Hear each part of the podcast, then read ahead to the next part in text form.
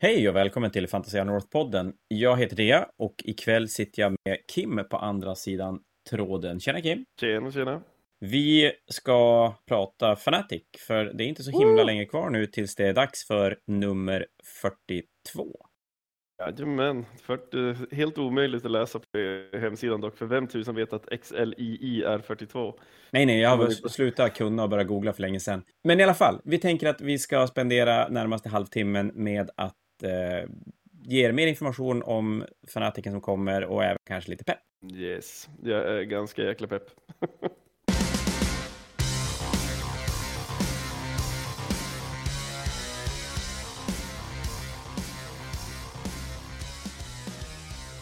det har ju ändå hänt en del. Jag tänker att först av allt så ska vi väl nämna att den här podden kommer att fokusera ganska mycket på 40K när det kommer till speldelen. Därför att framförallt du Kim är en, en 40K-spelare ut i fingerspetsarna.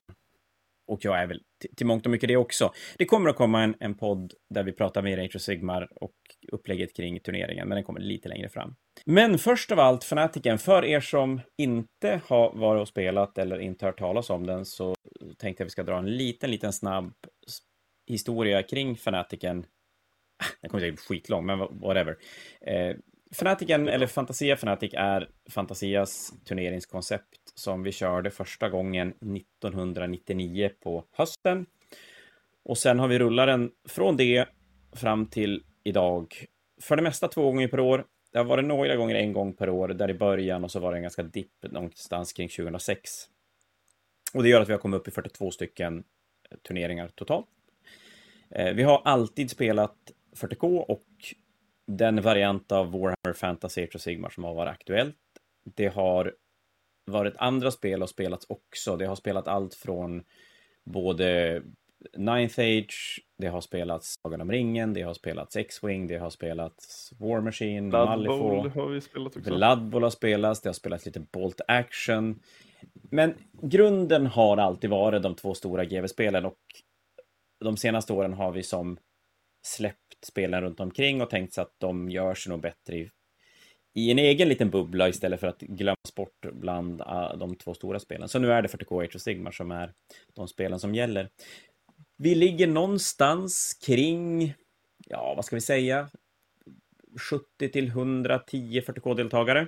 Kul vara där omkring.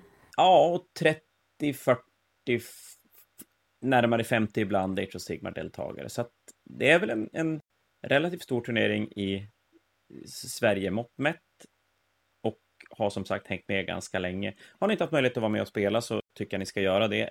En av våra, jag skulle säga en av våra starkaste sidor är att vi under ganska lång tid kunde bygga en community i ett vakuum när, när internet inte var en grej och, och, folk reste inte och spelade på samma sätt som man gör nu. Och den känslan är lite grann kvar, vilket gör att jag vill ändå säga att vi har ganska bra blandning mellan spelare som kommer och verkligen, verkligen är duktiga och vill vinna. Och vi har spelare som kanske spela tio matcher per år, varav de spelar fem på våren i Fanatiken och fem på hösten i Fanatiken. För att få, få leka med figurer, visa upp sina målade gubbar och sådär. Så att det är en ganska bra spridning på, på mm, kvaliteten och, och ambitionen när man är och spelar. Eh, jag brukar säga det till eh, folket här nere. Nu är det lite långt för de flesta av dem att resa till Umeå. Men splitten, det känns lite som den är en tredjedel av vardera. En tredjedel riktigt duktiga, en tredjedel ja, men, de som kanske kommer att bli duktiga i framtiden och sen en tredjedel som går dit för att ha lite pilsner i bagagen och sedan bara ha kul med tärningar. Ja, ja men helt rätt. Bästa där kanske, vi hade ett gäng Skelleftebor som kom och spelade och det var lite grann deras helg bort från familjen och de, från början så, så dracks det ganska friskt i lokalen. Sen upptäckte vi ju, eller tänkte, hade kanske inte tänkt på det, men vi spelade i en kommunlokal, en, en skolgymnastiksal. Så att dricka alkohol där är ju sådär okej. Okay. Så att de gjorde så att mellan matcherna gick de ut i skuffen på bilen och laddade på lite grann och så sen fortsatte de att spela. Så att, eh, det, man kan vara spelat på väldigt olika anledningar och eftersom det är som du säger en ganska bra spridning så får man oftast krocka med folk som ligger med samma ambitionsnivå som man har själv, i alla fall tre matcher av fem möjliga. Så är det så att man spelar fem matcher, man spelar tre på lördagen, två på söndagen. Vi har en Best in Show omröstning, vilket gör att vi plockar ut åtta respektive fem arméer för omröstning på söndagen. Och det är då snyggast armé, bästa armé, coolast armé, vad man nu vill, vill värdera den. Vi har Fairplay som vi, värder, som, vi, som vi delar ut till på något sätt den som har blivit ansedd trevliga spelare under turneringen. Vi har Bästa general som är helt enkelt den som har vunnit mest och vi har 1, 2, 3 och det är en hopslagning av generalspoängen, målarpoäng och fairplay-poäng. Ja, och jag skulle vilja lägga till också att eh, så kommer till Best in Show. Det är nog troligtvis den mest kompetitiva delen av hela turneringen skulle jag nog nästan våga påstå. Det är ja. otroligt snygga arméer som ställs upp där. Jag skulle säga, och nu jävla sticka ut hakan, den slog i datorskärmen, att det är nog få turneringar i, i världen som kan ställa upp sådana enorma eh, startfält på Best in Show periodvis. Alltså det, och därtill, det, visst den är, vi, vi är ganska stor turnering på ja, 70 till 100 pers, men mängden vackra arméer, alltså otroligt vackra arméer folk pumpar ut på de 100 personerna är, det, det är nästan så att ja, men man tappar hakan. Ja, ja men verkligen. Och, och det är faktiskt en, en bra poäng att för turnering har ju gärna, och det vet jag genom årens gång, att turnering har ett, ett självklart ordet turnering har en klang som gör att är jag inte duktig, vill jag inte vinna, då åker jag inte och spelar. Men här har vi verkligen en så här, tycker om att måla, antingen har en, en armé som du känner att du vill visa upp och känner att den här kan konkurrera, eller att du tycker om att kolla på, på jävligt snygga målade arméer, så är det båda en bra anledning att ta sig till Umeå och vara med och spela. Absolut. Eller om du bara råkar ha en riktigt cool armé för Tro mig, det är få saker som smeker ens ego som att dra på turnering och sedan så folk tittar på ens coolt konverterade med och sen får man massa komplimanger och gå tillbaka hem och bara mm, där får jag leva på nu i, i ett år. Ja, men det är ju det bästa som finns. Och det är ju därför jag är så ja i grund och botten anti-commission-målning. För att, och framförallt, nej men egentligen commission-målning överhuvudtaget. För att oavsett, alltså vi har så många arméer som, ja men till och med kanske inte välmålade arméer som har hittat sin grej. Det kan vara färgschema, det kan vara coola modeller, konverteringar. Och så får man de här kommentarerna och det, det är, så, det är så jävla gött. Ja, det är så himla häftigt. Så eh, det, vi får ta den commission-delen. Men det kan vi ta vid ett annat tillfälle. Det kanske passar bättre eh, sen det var lite grann kring Fanatiken i stort. I övrigt är det väldigt mycket som andra turneringar. Vi spelar Swiss, eh, ja, i och för sig, vi spelar ett 20-0 system. Det är ju inte helt inarbetat i hela världen. Jag tror att för er som inte spelar turneringar själv, utan lyssnar väldigt mycket på andra turneringspoddar och kollar battle reports och grejer, så är ni nog mer vana att, att titta på ett win-loss-system. Ja, skillnaden är ju att det, det, blir ju ett helt annat spel då du går över från 20-0 till win-loss och det har vi säkert hamrat gång på gång på den här podcasten. jag höll på att säga, jag tror inte det är ett avsnitt av våra typ 150 poddavsnitt som inte jag nämner att 20-0. Och vi alla säger hela tiden att 20-0 är bäst, för det blir aggressivast. Ja, ja, ja. det, det, ja, men så är det väl. Det, det, det finns fördelar med Winloss kontra 20.0. Absolut, det gör det definitivt. Eh, kanske... Och det, stod, det, det vanligaste argumentet för ett winloss är ju det faktum att i ett winloss så kan du inte vinna turneringen utan att ha, ha vunnit alla matcher. Och det är ju mm. en tanke. Men, men där hänger det lite grann på hur man ser på, på spelet. Jag ser kanske turneringen mer som ett seriespel och, för det blir oftast en, en sportjämförelse här, eh, alltid när man diskuterar. Och jag ser, ser turnering som ett seriespel och där kan du förlora en match eller dra en match och, och ändå placera dig högt. Ser man det mer som en utslagsturnering, mer klassisk OS-grej, då, ja, då, då åker man ut när man förlorar. Men i våra turneringar så åker man inte ut och det gör man inte i Winloss heller. Och, och då tycker jag att 20-0 till mångt och mycket funkar bättre. Vi ska lämna 20.0 till ja, tack. nästa podcast. Faktiskt. Vi, vi, vi gör det, annars blir vi uppe i en timme ändå. Ja. Jag tänkte deltagarantal, vi har snackat deltagarantal, för det var, jag har en liten punktlista vi skulle gå igenom. Men eh, nyheter kring årets Fnatic, det är inte så mycket nyheter egentligen, men det är en hel del grejer som har, har dykt upp de senaste gångerna som vi ändå, Kim, vill flagga lite extra för. Och då kanske ja. det är våra streaminguppsättning som är det, det, största nya som har hänt de senaste Fanaticsarna? Ja, alltså som folk som har följt oss vet ju att vi streamar det på Twitch eh, varenda gång nu. Eh, det är, vi har alltid lyckats missa första matchen av den ena och den andra anledningen. Ibland för att vi glömmer trycka på record, ibland för att kamerajäkeln inte vill skicka ut bild. Eh, men jag tror nog att den här gången så har vi lyckats Eh, bli lite varma i skorna och våga prova lite, våga sträcka lite grann på vingarna och se vart vi kan ta där.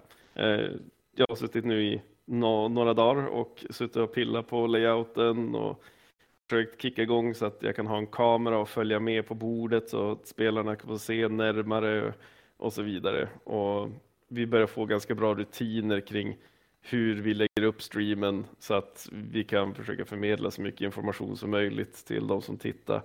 Så att eh, nej, jag, jag, jag är taggad. Jag tror det kan bli riktigt bra. Och en rutin så att den som sitter vid datorn har tillgång till lösenord som den behöver och, och lite sådana banala saker som har fallerat. Men som du säger, vi har haft 41 Fanatics där vi har kunnat testat och, och utarbeta ett system kring själva turneringen som är eh, rätt vattentätt och det är väl de senaste åren har det, är det sällan någonting som brakar samman rent turneringsmässigt. Och streamen kommer ju eh, snabbt ikapp. Ja, det, det är ju fördelen just att man får gå in, alltså jag som sitter där då är tvungen att hålla i streamen, just att det finns ett sånt stabilt system runt om själva streamen. För visst, det här kommer bli skitmycket tråkigt snack bakom kulisserna, men det är ju det att de sitter där och streamar, man sitter ju i sin lilla bubbla.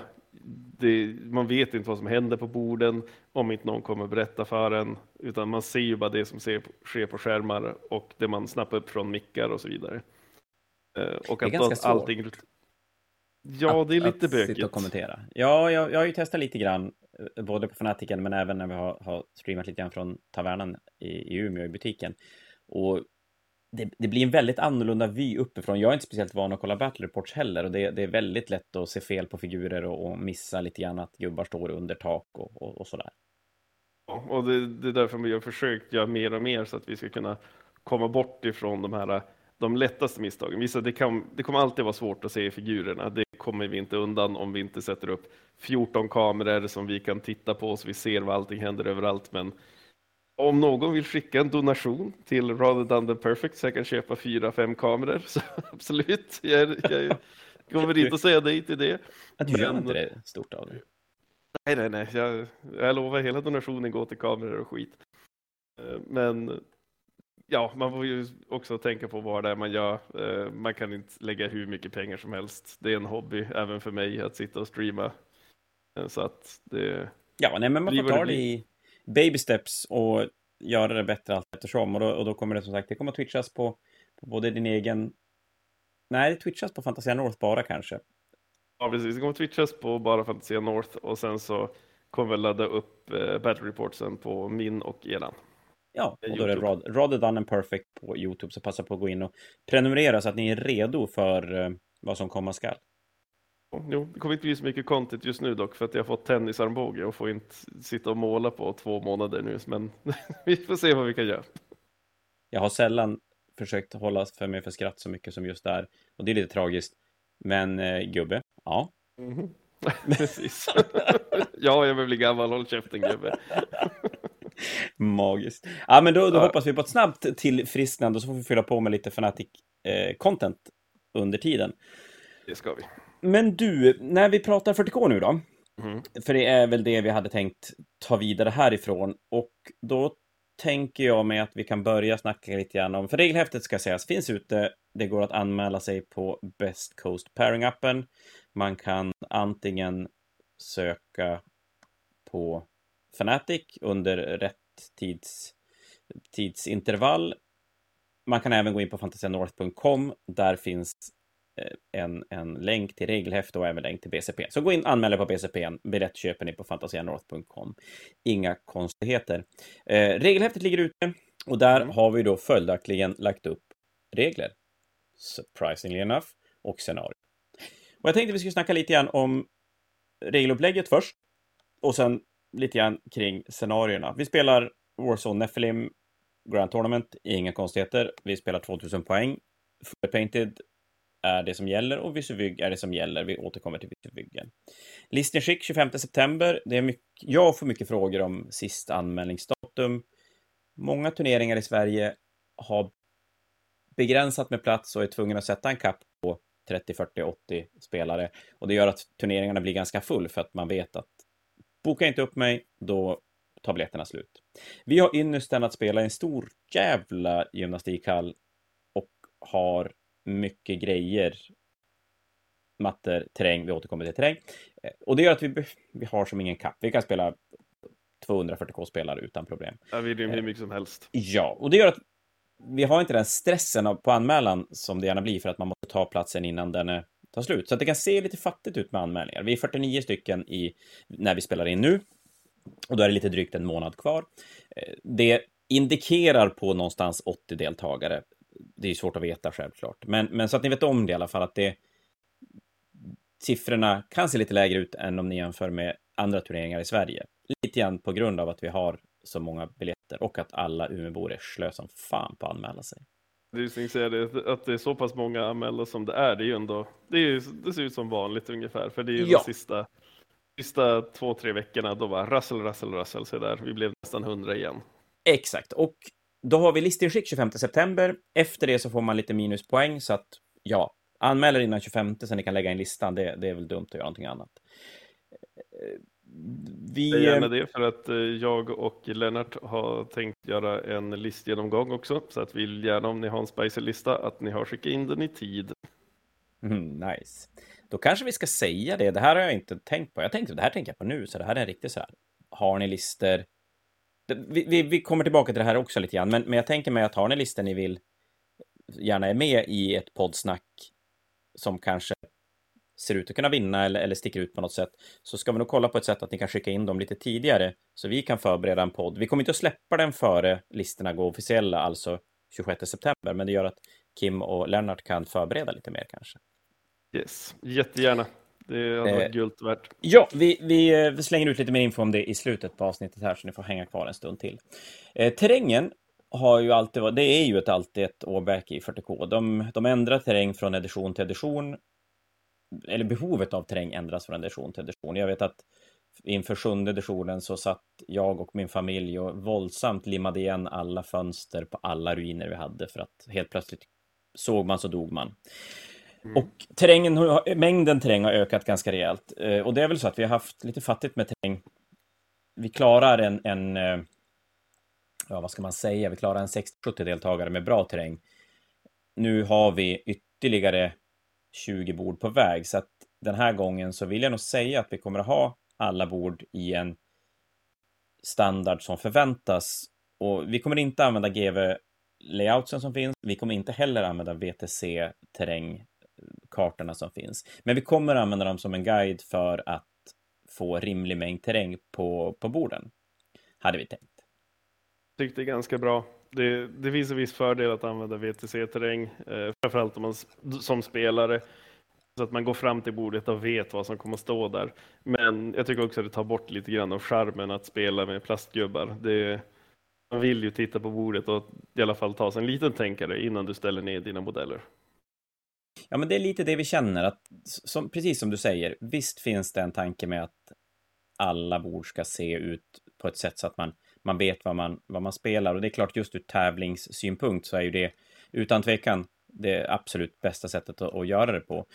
Men det finns en annan sida av det också, att det är kul när turneringar blir annorlunda. Det är även roligt, tycker jag, lyckas läsa av bordet när du kommer till bordet är en grej. Att här, välja sida kanske är en grej. Eh, att du inte kan sitta hemma och göra hemläxan och veta exakt vad vilken sida du ska ta, hur du ska spela och sådär, utan du, du måste rent inför varje match kolla på bordet och säga okej, okay, vilken sida är bäst? Vad ska jag välja? Kanske lite vilka sekundära passar bäst beroende lite grann på vilken terrängtyp det är. Men ändå, det kommer vara bra terräng på alla bord, så att ni, ni ska tänka er VTC, GV, layout när det kommer till mängden av terräng. Och som sagt, när ni bygger lista är väl det eh, relevant. Mer, då ska vi se, då ska vi fortsätta. Så Kim, nu har jag löst alla dataproblem jag hade. Nej, det har jag inte. Men eh, ett i alla fall som var aktuellt nu. Vi pratade terräng. Ni vet ju inte att vi har suttit typ 20 minuter, eller Kim har suttit 20 minuter och lyssnat på mig svära. Vi pratar terräng. Den skulle vara bra. Och den ska ligga i mängd som GV och VTC. Mellan borden på VTC då, inte de trånga, inte de öppna. Uh, vi spelar med schackklocka om en spelare vill det. Det finns regler för schackklocka i häftet också. Sen kommer ju alltid den här eh, grejen kring FAQs. Och det har ju blivit mycket lättare nu än vad det var förr i tiden, eftersom nu är faktiskt GW ganska duktig på FAQ själv. Men det finns fortfarande grejer som de inte av någon outgrundlig anledning rör i och vissa saker som de rör i som kanske är lite konstiga. Vi spelar med alla GVFAQs, men på det så har vi lagt på VTC-facken också. Ja, vad som är ganska viktigt skulle jag vilja påstå. Ja, men det är det, för den, den petar i vissa grejer. Jag tänker att vi, vi snackar lite grann om de saker som är bra för folk att veta. Jag ska säga så det att VTC tillåter inte fortifications. Det gör vi. Det är väl den stora förändringen i VTC-facken. Men vad har vi andra för saker på VTC-facken som är värd att folk har koll på när de ger sig in i fanatiken?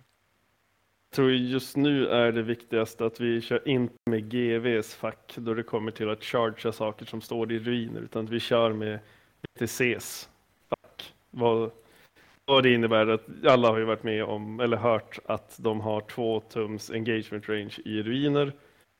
Eh, så att det inte ska bli wobbly model syndrome då du ska lägga modell i en ruin. Istället så är det att det är, modellen är placerad om du klarar chargen så placeras modellen i engagement även om den är mitt i en ruin. Så att det blir lite, den står egentligen här. Ja, exakt. Och, och det där finns ju då tre lösningar på. Den ena det är den vi spelade upp i Norrland i vårt lilla vakuum ganska länge, att man kan helt enkelt denia en charge genom att ställa sig lite mer än en tum från väggkanten och då kommer en 32 mm bas eller en 28,5 inte rymmas mellan väggen och enheten och kan därav inte chargea. Den är ganska dum. Mm. Jättedum eh, lösning. Nummer två är då som du sa som VTC har spelat, att man gör en fiktiv charge. Fiktiv charge. Man flyttar inte modellerna utan man, man räknar ut hur många som ska slåss. Man slåss och så när man börjar pajla och grejer, då är tanken då att extra momenten ska göra att man kan ta sig bort från den här platsen där man inte kan stå. Och det är det vi väljer att spela med. Och så sen finns det då GVs variant där de helt enkelt har förlängt engagement range med en tum extra för enheter som står i ruiner. Men det skapar en hel drös med följd... Frå, äh, inte frågor kanske, men det förändrar ganska mycket. Det är en liten grej som förändrar väldigt, väldigt mycket hur man spelar spelet. Ja, det, det känns som att GV inte tänkte till där, för de har kanske glömt hur mycket terräng de sätter på borden.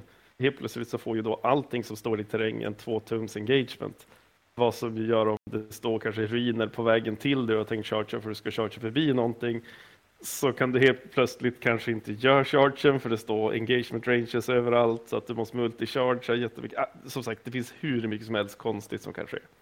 Ja, men det är ju ibland gör GW sådana fackförändringar som inte känns som du säger, helt genomtänkta. Det löser ett problem, men det skapar en hel bunt andra frågor eller balansförändringar och sådär. Så att vi... Ja, jag ska inte gå in exakt på, på vart jag tycker man ska landa in här, men, men eh, vi tänker inte stå här och säga att alla andra tycker fel och tycker att den här facken, eller vi tycker att den här facken borde vara, borde vara kvar, utan vi spelar med VTC istället och den på det sätt man spelade med det där tidigare. I övrigt så, så rör VTC ganska mycket små grejer. Det, det, är väl inte så här supermycket stora saker, för den gemene man som spelar så räcker GV-facken oftast väldigt, väldigt långt. Vi ska också säga det, en sak som var första gången ever på en Fnatic förra gången. Och det behåller vi även den här gången och det är att man får spela med Forge World-regler. Yay! Yay! Ja, det blev ju inte så stor grej som jag hade, eller sådana problem som jag hade någonstans målat upp i mitt lilla huvud när man, när man tänker. Men... Eh, nej. är inte ett problem. Det, det, det blev inte. Det, framförallt är det ju så mycket dåliga grejer från Forge så att det är det. det är det skitsamma. Eh, och, och där kommer då, när, när vi pratar Forttrail, jag tänker det här blir en snygg övergång från facken till eh, Visivig, 3D-print och så vidare, som också är ju en, en ganska en stor elefant i, i rummet oftast. Och mm. det, det vi gör enkelt när det kommer till 3D-print och liknande, det är att vi tillåter inga 3D-printade eller recasts av officiella GV-modeller, alltså kopior. Så du får inte 3D-printa en kopia av en... Sådär, nu fick jag... Jag lyckas inte säga ett enda namn på en figur. En Space Marine. Ja, men, ja en, en enda Space Marine, eller jag skulle också vilja säga att ni kan inte sitta och kopiera modeller som de bara bytt pose på för att sätta, för det är fortfarande en kopia av en Space Marine. Ja, exakt. Det, och det här gör vi ju väldigt mycket för att man är inne och petar lite så lagliga grejer och, och någonstans vill fanatiken ändå fortsätta växa och vi skulle underbart om GV uppmärksammade fanatiken i samma vända som de har gjort med andra stora turneringar. Och då känner vi att det här är en grej som vi tror att GV inte skulle gilla. Alltså, de skulle inte gilla att det fanns kopior av deras figurer och därför har vi valt att ta den ställningen. Eh, däremot så tillåter vi självklart egna konverterade figurer. Jag vet att för er som bor framförallt i Umeå har hört mig ranta runt om olika sätt att begränsa tredjepartsfigurer och grejer. Det släpper vi. Vill ni spela en, en armé som är byggd av figurer från andra företag så är det super Bolt okay. action Valhallans. Ja, super okej. Okay. Alltså, kör. Och egentligen så är jag väldigt för det och tycker att det är kul med folk som tänker till och, och gör egna grejer. Om det är konverteringar och GV-modeller eller om det är andra så, så är det super okej. Okay. Men som sagt, inga kopior av GV-modeller och som du sa, det gäller även uppenbara, alltså så här, jag förändrar pose och grejer, det, det räknas inte. Eh, och i, i den här vevan så har vi då Vysuvyggen. För er som inte vet vad Vysuvygg är så är det en förkortning på What you see is what you get. Och den är, ja men den är en ganska relevant grej i våran hobby för att det är mycket regler, det är mycket figurer och det kan vara väldigt, väldigt rörigt att spela mot arméer som inte är tydliga vad det är för någonting. Ja, det blir väldigt svårt för du har bara tre timmar på dig att spela en match. Och man behöver de tre timmarna och att sitta och sen fundera på, ja men är den här kolaburken en Morkanaut eller är den en Dreadnought? Det, det, det är sådana problem man inte ska ha. Ja, eh, men ändå sagt så tycker vi om konverteringar och det här kan ju kännas som att det motsäger varandra ganska mycket, så vi ska väl försöka bena ut hur, hur vi tänker kring Visivyggen och hur jag tror väldigt många turneringsarrangörer tänker kring Visivyggen. Och det, och det är helt enkelt så att ja, vi, vi tycker om att man bygger eget. Vi tycker om att man konverterar och gör grejer, men vi tycker ändå om tydligheten i en armé och att det ska vara ganska enkelt för motståndarna att veta vad saker och ting är. Och, och, och har du gör bra konverteringar så ska det synas. Ja, så är det. Och, och det gör ju, enkelt sett kan man säga att har ni konverterat grejer, hur litet eller hur stort det än är, så för säkerhets skull, skicka in en bild eller flera bilder på era modeller till fantasiafanatic.gmail.com. Så det var fantasiafanatic.gmail.com. Eh, och det vill vi ha tre veckor före eventet, så det blir ju egentligen då två veckor före listinskick. Och det är ju för att ni ska ha möjlighet att fixa en ny modell om den inte blir godkänd. Det är nummer ett. Nummer två är förr i tiden så hade vi en Vysevyg-genomgång. Alltså vi, vi tittade över alla arméer och så här, är det här Vysevyg? Är det inte Vysevyg? Och så gav vi, jag tror att vi gav minuspoäng till arméer som inte var Vysevyg. Det var inte riktigt hållbart att gå igenom och kolla och hitta alla saker och det, det slutade med att man var tvungen att lyssna på Fråga spelaren, är det här Vysevyg? Är det inte Vysevyg? Och alltså, någon kan ju bara säga ja, ah, det är Vysevyg och man bara okej, okay, då får du full pott. Och någon säger att nej, jag har glömt en sköld på min gubbe. Nej, ledsen, då får du minus x antal poäng. Inte hållbart heller. Nej, Så det, det vi har gjort nu och ett par år tillbaka, det är att det är upp till er spelare att på något sätt bestämma hur ni känner för den armén ni spelar mot. Så spelar ni mot någonting som ni bara, det här funkar inte, det här är bara fel, då får ni komma och säga till i sekretariatet. Vi kommer och ta ställning till hur det ser ut och hur det är. Och, och är det då godkänt av oss sedan tidigare, ja, men då kommer vi säga att det här är okej. Okay. Och är det inte det, så att någon har testat att spela ändå, då får vi ta ett, ett beslut då. Men jag vet inte hur man ska säga, ska man...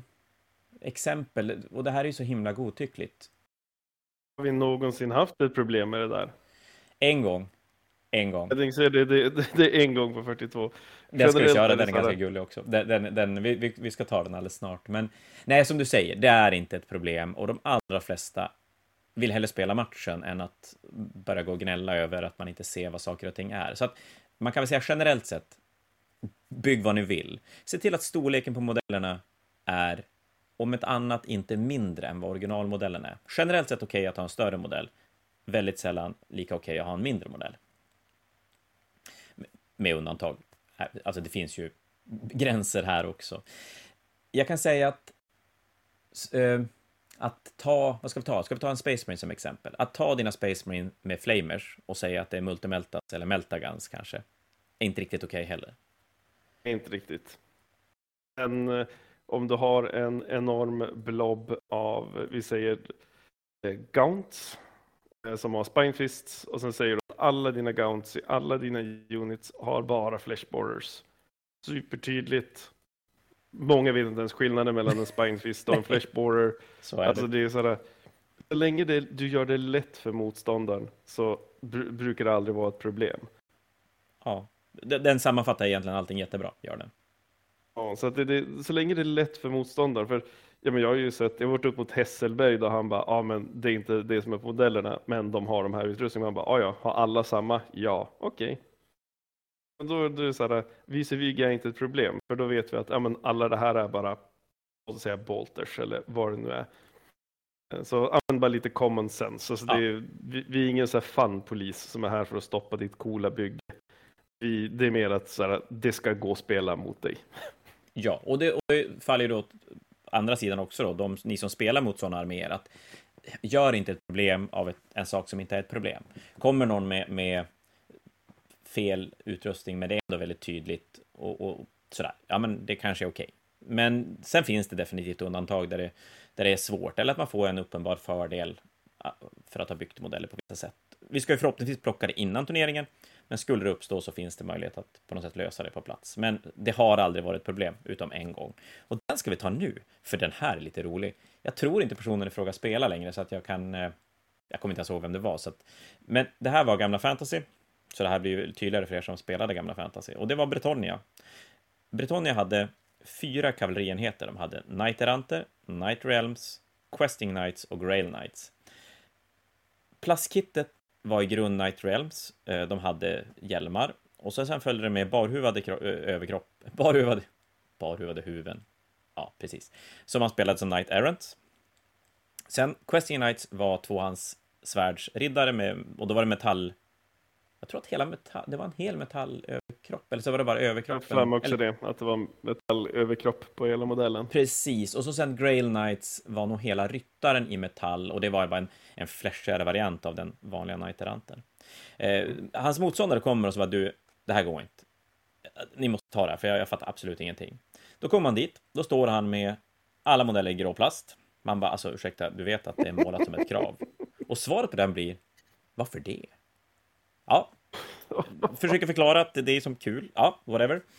Eh, nästa steg, då har han sina knight-eranter, alltså de helt vanliga basic knightsen. Kompletta modeller, men inte målade. Hans knight-eranter, det är, om jag miss, minns rätt nu, så är det knight realm-gubbar utan huven. Jaha, Hans okej.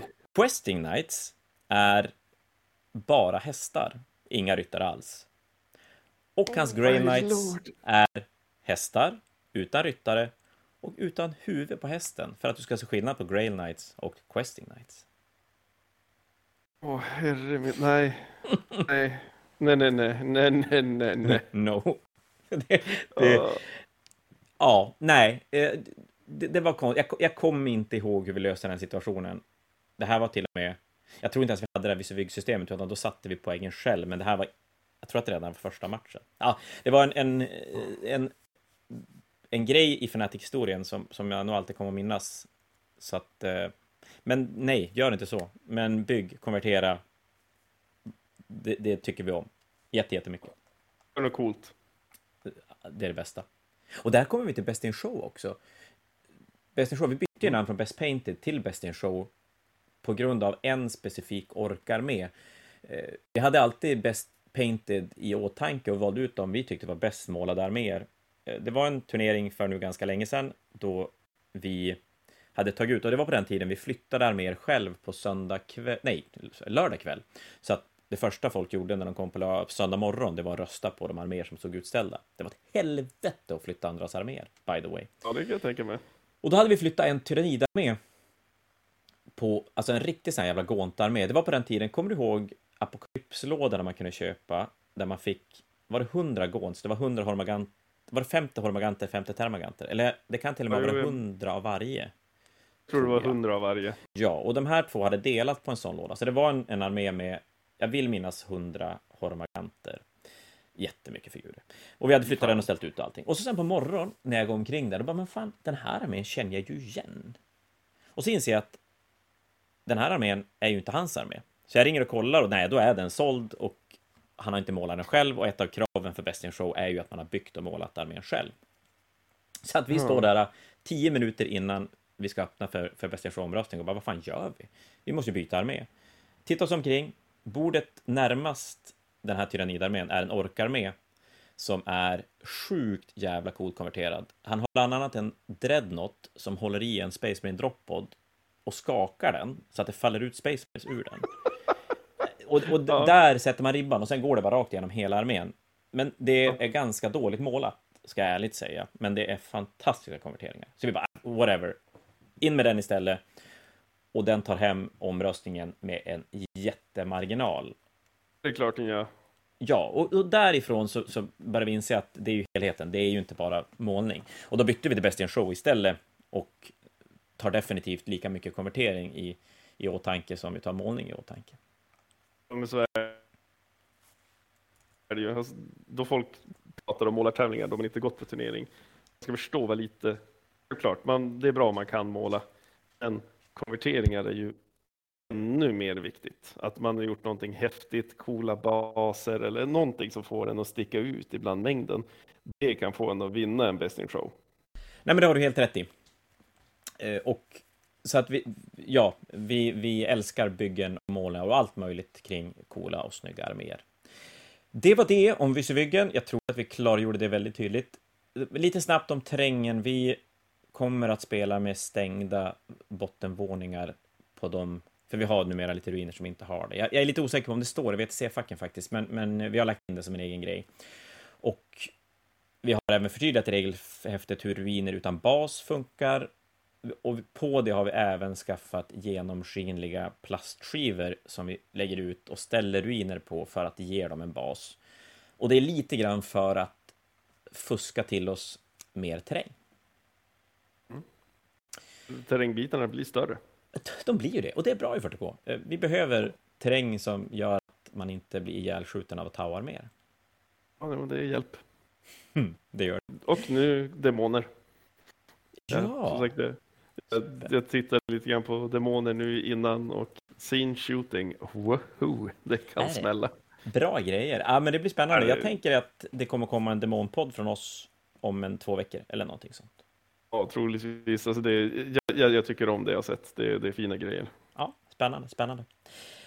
Det var det om regler kring turneringen. Jag tror att vi har täckt allting och jag tror att vi fick med allting i häftet. Sen har vi då självklart själva matcherna och de missions vi spelar. Vi spelar som sagt ett 20-0-system. För er som inte vet vad det innebär, så innebär det att ni spelar en match precis som man gör enligt Neffelin-boken. Ni räknar ut era poäng, lägger till 10 poäng för målat. Ni tar mellanskillnaden i era victory points och sätter in i en tabell som är superenkel. Den är i 5 poäng steg. Och det innebär att 0 till 5 är steg 1. Det ger er 10-10 poäng, alltså en oavgjord. Varje fem extra poäng kommer att till vinnaren ge ett extra battle point. Så att det går från 10-10 till 11-9 till 12-8 upp till 20-0. Så totalen blir alltså 20-0. Eller totalen blir 20 av de här poängen ni samlar ihop. Mm. Och det är det ni spelar om och vinnaren är den som har samlat ihop mest battle points, helt enkelt, efter fem matcher. Vi har alltid spelat så och eh, ja. det är ett bra system. Och om det är första gången man inte spelar systemet, eh, kör några matcher innan med det systemet och tänk att du ska bygga lite mer aggressivare listor än vad du normalt sett spelar. Ja, men faktiskt. Och, och, aggressiv med lite, ska man säga, även aggressiv med lite, lite, lite försiktighet, för att det räcker inte att vinna 85-80, för det är en oavgjord match. Nej, det räcker inte. Framförallt tänk på att du ska kunna spela i fem turer. Det, det blir svårt att vinna mycket eh, om, om du blir bortskjuten men har skårat ganska hårt de första turerna. Eh, för du måste som hela tiden under hela matchens gång kämpa om poängen och brom, antingen bromsa din motståndare eller utöka din egna ledning. Så att, eh, eh, det är så, tänk lite runt det och prova spel innan, för det, ja. det är lite annars. Det, det, var, det var en bra sammanfattning i 20.0-systemet. Och då ska jag säga det också, att jag själv är en väldigt vyrmare av 20.0-systemet. Men jag har landat efter mycket diskussioner fram och tillbaka, jag har landat i att det absolut roligaste med turneringar tycker jag är att turneringar vågar vara lite annorlunda. Så att absolut, win-loss, skitkul, för det blir ett annat armétänk, det blir ett annat spel. Och, och, det är det, för då kan inte folk på samma sätt sitta och grinda internet för att hitta de bästa listorna, utan det finns ett litet mått av att pilla lite själv. Så att eh, spela win-loss-turneringar, men spela gärna 20-0 turneringar också. Ni kommer att tycka ett är bättre än det andra, men jag har svårt mm. att säga att man skulle tycka att det ena är värdelöst och ospelbart om man tycker om det andra systemet. Då tycker man nog inte om 40K ja, överhuvudtaget. Båda är bra. Alltså det, båda är bra. Ja, det, så är det. var detaljer. Exakt. Eh, scenarion då. Vi har plockat ut fem stycken, inga konstigheter, ur Nephilim-boken. Det vi har gjort för att optimera terrängen och det är just för att vi inte använder de här kartorna som, som VTC framförallt har gjort så jävla bra och, och verkligen täcker upp alla vinklar och sådär. Så spelar vi tre scenarion dag ett som alla är lite mer kortsida, kortsida deployment. Och dag två spelar vi två scenarion som är lite mer långsida, långsida. Och det ger oss möjligheten att mellan lördag och söndag gå och pilla lite på terrängen och, och som vrida till den om det behövs för att den ska funka ännu bättre dag två.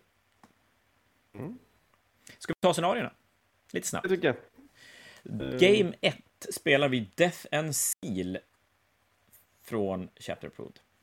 Ja, och det är ju ett, hålla 1, hålla 2 och den har den här konstiga att man deployar en quarter, sen är det 18 tum emellan. Så att det är så här rund deployment zone mot motståndaren. Eh, sen så gäller det ju att saker ska hålla 1, hålla 2. Eh, men man ska hålla objective markers som är i mitten. Eh, och sen var det väl något mer man ska göra. Eh, just det, man ska förstöra units som var på en objective marker. Ett så, väldigt blodigt första scenario. Ja, det är kort avstånd till allt i princip. Mitten är ju bra för att du får victory points för att ha ett nytt objektiv. Ehm, att det, det, det är blodigt. Jag kan se närstridsarméer och snabba arméer, mycket bikes, jetbikes, eh, demoner för att nämna dem igen. eh, ska kunna ta det här scenariot och ha en tidig ledning. Mm. Eh, det var nummer ett. Det får vi se om det är, är rätt val, men, men det, ja, det, det är kul att spela olika scenarion. Så man, man, jag tycker om att det testas lite olika. Eh, game två... Vågat första val. Ja, ja men jag är så jag är jävligt modig av mig. Eh, game 2, Recover the Relics.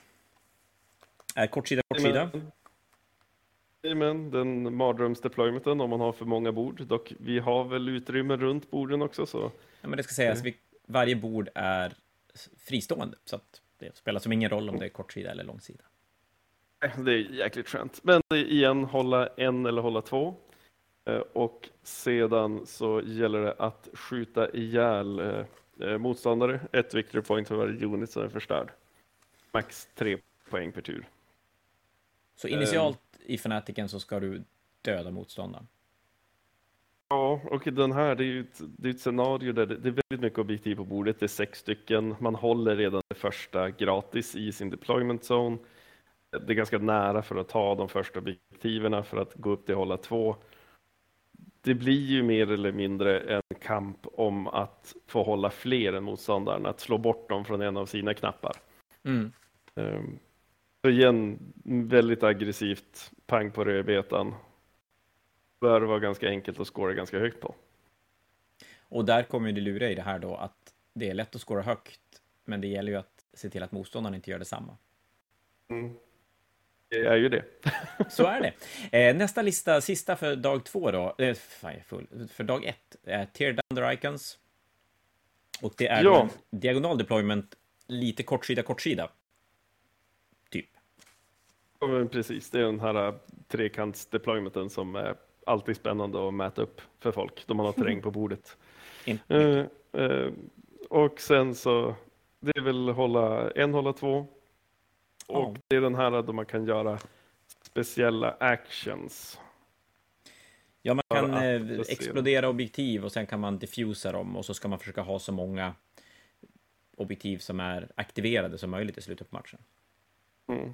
Så att, eh, aldrig spelat i turneringssammanhang. Eh, jag tyckte det är jättekul att se att den är bordet.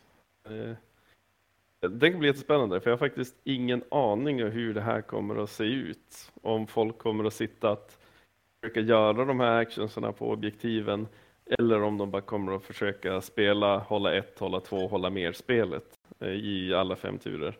Jag tror faktiskt att eh, efter att ha spelat det här själv någon gång också så, så är det nog både enklast och förmodligen bäst att fokusera på huvudscenariot och sina sekundärer och vinna mycket på det sättet istället. Den andra, den, känns... det, är, det är lite så här kul bonus, men, men den gör nog inte så jävla mycket. Nej, jag tror inte heller, men vi får se. Det kan bli kul om folk har byggt runt om det eh, för att kunna spela det här scenariot bra. Jag tror ju om det kommer någon jeansstilig kultspelare så kommer de säkert tycka det är kul för att de har en tendens att kunna bara dyka upp på platser och göra actions med sina action monkeys. Ja, de är duktiga ja. på sånt. Jag ska säga så en anledning för det här scenariot är valt, eh, för som du säger, det brukar inte se turneringsspel och, och det är säkert många turneringsrävar som kan tycka så här, med, med, det finns bättre. Jag resonerar lite så att det är lite kul för de som inte är vana turneringsspelare och, och vill ha ut lite mer och lite annat av sitt spel, att det här ger mer saker att göra under matchen som kanske ändå inte påverkar, men, men någonting mer man kan göra. Man kan bygga coola objektiv om man vill göra det också. Så att... Absolut, och sen så om, om du är en hardcore gamer, då ska du väl även kunna spela scenariosarna som inte normalt sett dyker upp. Det har du alldeles rätt i. Precis som man ska kunna spela på alla terrängbitar och vilket poängsystem man än spelar. Eh, det var dag ett. Dag två, då kommer vi att spela mer långsida, långsida och ha möjlighet att som sagt som jag sa tidigare, att vrida lite på terrängen för att fortsätta hålla den så bra som möjligt. Och då börjar vi söndagen med att spela Abandoned Sanctuaries. Mm. Och det är igen, hålla ett eller två. Ja, vi pratade om det eh. tidigare innan vi började spela in här, att det, det är inte så mycket hålla två, hålla tre numera. Nej, och det misströstar jag lite grann. Eh, just på grund av att i Nephilim så har det aldrig varit så enkelt att skåra högt på primary. Eh, och tycker just om man har hålla ett, hålla två, vissa scenarier som, som har sex objektiv, då kan man i alla fall ha hålla två, hålla tre för att, att folk får kämpa lite grann för att skåra sina primaries istället för att bara ge dem dem, så här, varsågod, här får du fyra poäng, åtta poäng. Det blir ju svårare det... att, att, spela, det blir svårare att denia motståndaren poäng när det är så lätt att hålla objektiv. Som du säger, när det är sex objektiv och du ska hålla två, det är ju inte oftast inte supersvårt. Det kan vara svårt att hålla kanske fler än motståndaren, men, men då har du ändå 10 poäng varje runda och kan ändå sluta på 40 poäng på, på primära kanske. Och det tar bort att... val tycker jag. För då det hålla ett, hålla två, ja men oftast så har du någon, något artilleri som kan sitta på ditt hemobjektiv eller någonting som skjuter på avstånd. Och det håller du automatiskt. Och sen så då du håller två, ja men du kommer ändå kuta fram för att försöka chargea folk och hålla på och då står du oftast på ett objektiv vare sig du vill det eller ej. Sen så är det egentligen bara att kämpa för att hålla fler. Huvudsaken, den största delen av matchen. Och då blir det mer att ja, men det blir fler och dina secondaries som avgör matchen istället för att ah, ska jag offra en asset för att gå och ställa sig på det där objektivet så jag kan få åtta på primary. Jag, jag, jag tycker att det gör det lite väl strömlinjeformat bara ett och två, men du har en poäng. Och då ska det tilläggas på det också, tycker jag ju, att de sekundära har ju blivit bättre för alla. De flesta arméer har ja, men, ganska lätt att plocka två sekundära i alla fall. Och vissa kan ju till och med plocka tre utan några större problem. Och, och det är klart, då är det ännu lättare att maxa poängen när du spelar. Ja, och sen så har man vissa som, ja men det vill några stycken eh, Necron-spelare här och så första gången då de berättade om sina secondaries, för jag hade som skummat bara, ja men de är så bra. Sen så då, då de berättade på bordet vad deras secondaries faktiskt gjorde och jag bara, men hur kan du misslyckas med dem? så det, är så det kan du ju inte riktigt. Och, och därav Nej. har ju Necrons poppat upp som en, en, en riktig contender för att vara en, en av de bättre arméerna. Ja, jo, gud ja. De, de, gud, deras secondary-spel. Ehm, men hur som haver. Ja, tillbaka, tillbaka till Abandoned Sanctuaries. Exakt. Eh, ska vi Ja, det vill inte säga mycket. Det är en door deployment, alltså det är en rak, rak långsidig deployment. Kan vara ganska skönt på söndag morgon när man kanske har varit ute sent på lördag och har eh, spelat tre matcher dagen innan att få ett, ett scenario som i alla fall är ganska lätt att mäta ut deployment på. Ja, och man brukar vara ganska trött dag två och det här är ju troligtvis en av de mest hjärndöda eh, scenarierna som finns där ute. Det gäller att kuta in i mitten och hålla the sanctuary. Eh, för man får, man får poäng, extra poäng om man håller mitten eller om man förstör en unit som var inom 6 tum av mitten. Eh, så att det är ju bara egentligen hålla mitten. Man boxar får, helt enkelt. Man, man boxar, man får två poäng för vardera eh, av de här döda någonting och hålla i mitten som man uppfyller. Sen avslutningsvis, sista matchen, så spelar vi en Data Scry Salvage. Det var ett av dina favoritscenarion, hörde jag. Ja, det är ett av mina favoritscenarion. Det är ju en så konstig sned trekants deployment eh, med fem, sex objektiv. Sex objektiv. Ja, och hålla två, hålla tre här då? Ja, hålla två, hålla tre. Och det är väl en av anledningarna till att jag tycker att det är en av mina favoriter. För att man måste verkligen fram och stå på knappar eh, för att skåra sitt primary. Eh, och sen dock så är ju den, vad, vad, vad kallar man dem det? Det sekundära primära? Ja, typ, andra primära, jag vet inte. Ja, någonting sånt. Aggressiva är det det kallas. Det att man gör en action på ett objektiv och sen så får du eh, victory points lika med antalet objektiv du håller. Så att man kan ju till max tre då. Eh, så att står du på tre knappar, ja då får du tre victory points då du gör actionen med en unit. Och lite tanken med det här som ett sista scenario, att hålla två, hålla tre, är ju att det är lite lurigare och att det kanske eventuellt kan bli lite jämnare matcher. När, när både Swiss-systemet har gjort att lika bra spelare kommer att battla mot varandra sista matchen. Kanske. Vi får se om det funkar. Ja, och just det jag tycker är så kul med det här är att det är ett enormt positioneringsspel. Det är ganska långt. Man vill som gärna ta en flank. Sen är det ju 24 tum bort till nästa objektiv. Sen så andra alternativet att attackera in i motståndarens deployment zone. Mm. Så det blir väldigt så snabba arméer tycker om det här, eller om man har skräp man bara kan typ strika ner det, bara placera på två knappar och sen så föra tänderna in i de objektiv som motståndaren håller på att försöka ta. Och då blir ju skillnaden, om man då är väldigt duktig på att spela 40K och möter folk som inte är lika duktiga på att spela 40K, så blir ju det ännu mer uppenbart om scenariot är väldigt positionskrävande, att man inte kan man tjänar inte lika mycket på att gå in och slåss bara, utan man, man måste spela det andra spelet också. Jag tycker det, det är väldigt bra val för sista scenario, för jag tror man kan se lite big brain moves ske i det här scenariot. Och jag tror det kommer bli en bra final. Det blir kul att höra dig analysera sånt. Ja, vi får väl se. Vi får folk, se folk skicka in listor först, så ska jag och Lennart sätta tänderna i dem och suga ja, ut all information som finns i dem. Och då är vi väl egentligen färdig med genomgången av Fanatiken som vanligt lite mer än vad vi hade tänkt innan, men det är väl skitsamma hoppas jag för er som lyssnar också. Men då tänker vi att vi kommer tillbaka till det där med lister. Listinskick på BCP-appen senast 25 september. Det finns lite olika sätt att lägga in den på, eh, men gör gärna så att ni har lagt in den, att ni dubbelkollar att det faktiskt går att läsa. Det, det, det så skärmdumpar och grejer blir väldigt dåliga att lägga in, utan att... Och när ni... De flesta bygger ju listor i i Battlescribe fortfarande. Och mm. det finns lite olika sätt att, att exportera från Battlescribe. Se gärna till att ni plockar bort så mycket information som möjligt från regeldelen ur armélistorna, för du kan exportera en Battlecrab-lista som innehåller extremt mycket information runt figurerna som man inte behöver när man pratar själva listan. Så det kan vara värt att kolla en extra gång på innan ni, innan ni lägger in den BCPn. Och som sagt, har ni listor som ni gärna vill se ge, gå, gås igenom lite mer i detalj i våran Fanatic listgenomgångspodd, ett långt ord och inte nog så korrekt heller. Men gör gärna så då att skicka in listan till fantasiafanatic.gmail.com så, så fort ni har den färdig egentligen, för det gör att du Kim och Lennart får tid att stöta och blöta den ännu mer. Och, och det är klart, det är lättare för oss, eller för er då, att ta sådana listor som ni har kunnat gå igenom i, i, detalj innan. Och vi kommer självklart inte, ja, varken på din kanal eller på våra kanaler, att släppa avsnittet före listorna är officiella för er alla. Nej, det, det, kommer vi inte. Om inte någon skickar en sådär 3000 under bordet, då kan vi i alla fall dela med mig av en lista. Kanske, kanske. Nej.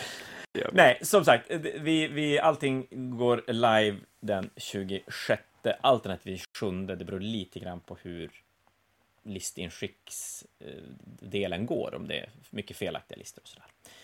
Eh, det ska vi sägas också, när listorna, vi har begränsade möjligheter att gå igenom listorna själv och, och, det är klart, även om man lägger ner mycket tid att gå igenom listor så är det väldigt lätt att missa saker som är fel. Så att när listorna går live, ni som är duktiga på kodexar och, och har koll på grejer, sätt er gärna och kolla igenom och hojta till till oss direkt ni hittar fel, så kan vi kontakta spelaren i fråga som får, får rätta sin lista. Men du Kim, det där var inte en halvtimme, det var lite längre, skitsamma. Nu hoppas jag att alla har fått bra grund för att känna att man kan vara med och spela Fanatiken om man inte har gjort det tidigare. Har man gjort det tidigare så är man otroligt välkommen tillbaka. Eh, alltid roligt att se en massa ansikten som man bara ser två gånger per år eller kanske bara en gång per år. Vi ska ha en supertrevlig helg. Det ska spelas enorma mängder figurspel. Det ska förmodligen drickas massa öl och ätas massa god mat på kvällen. Och sova lite. Ja, ja man brukar försöka få in någon timme i alla fall. Ja, för jag blir så jävla gammal så att jag Alltså det är helt galet. Ah, ja, gud.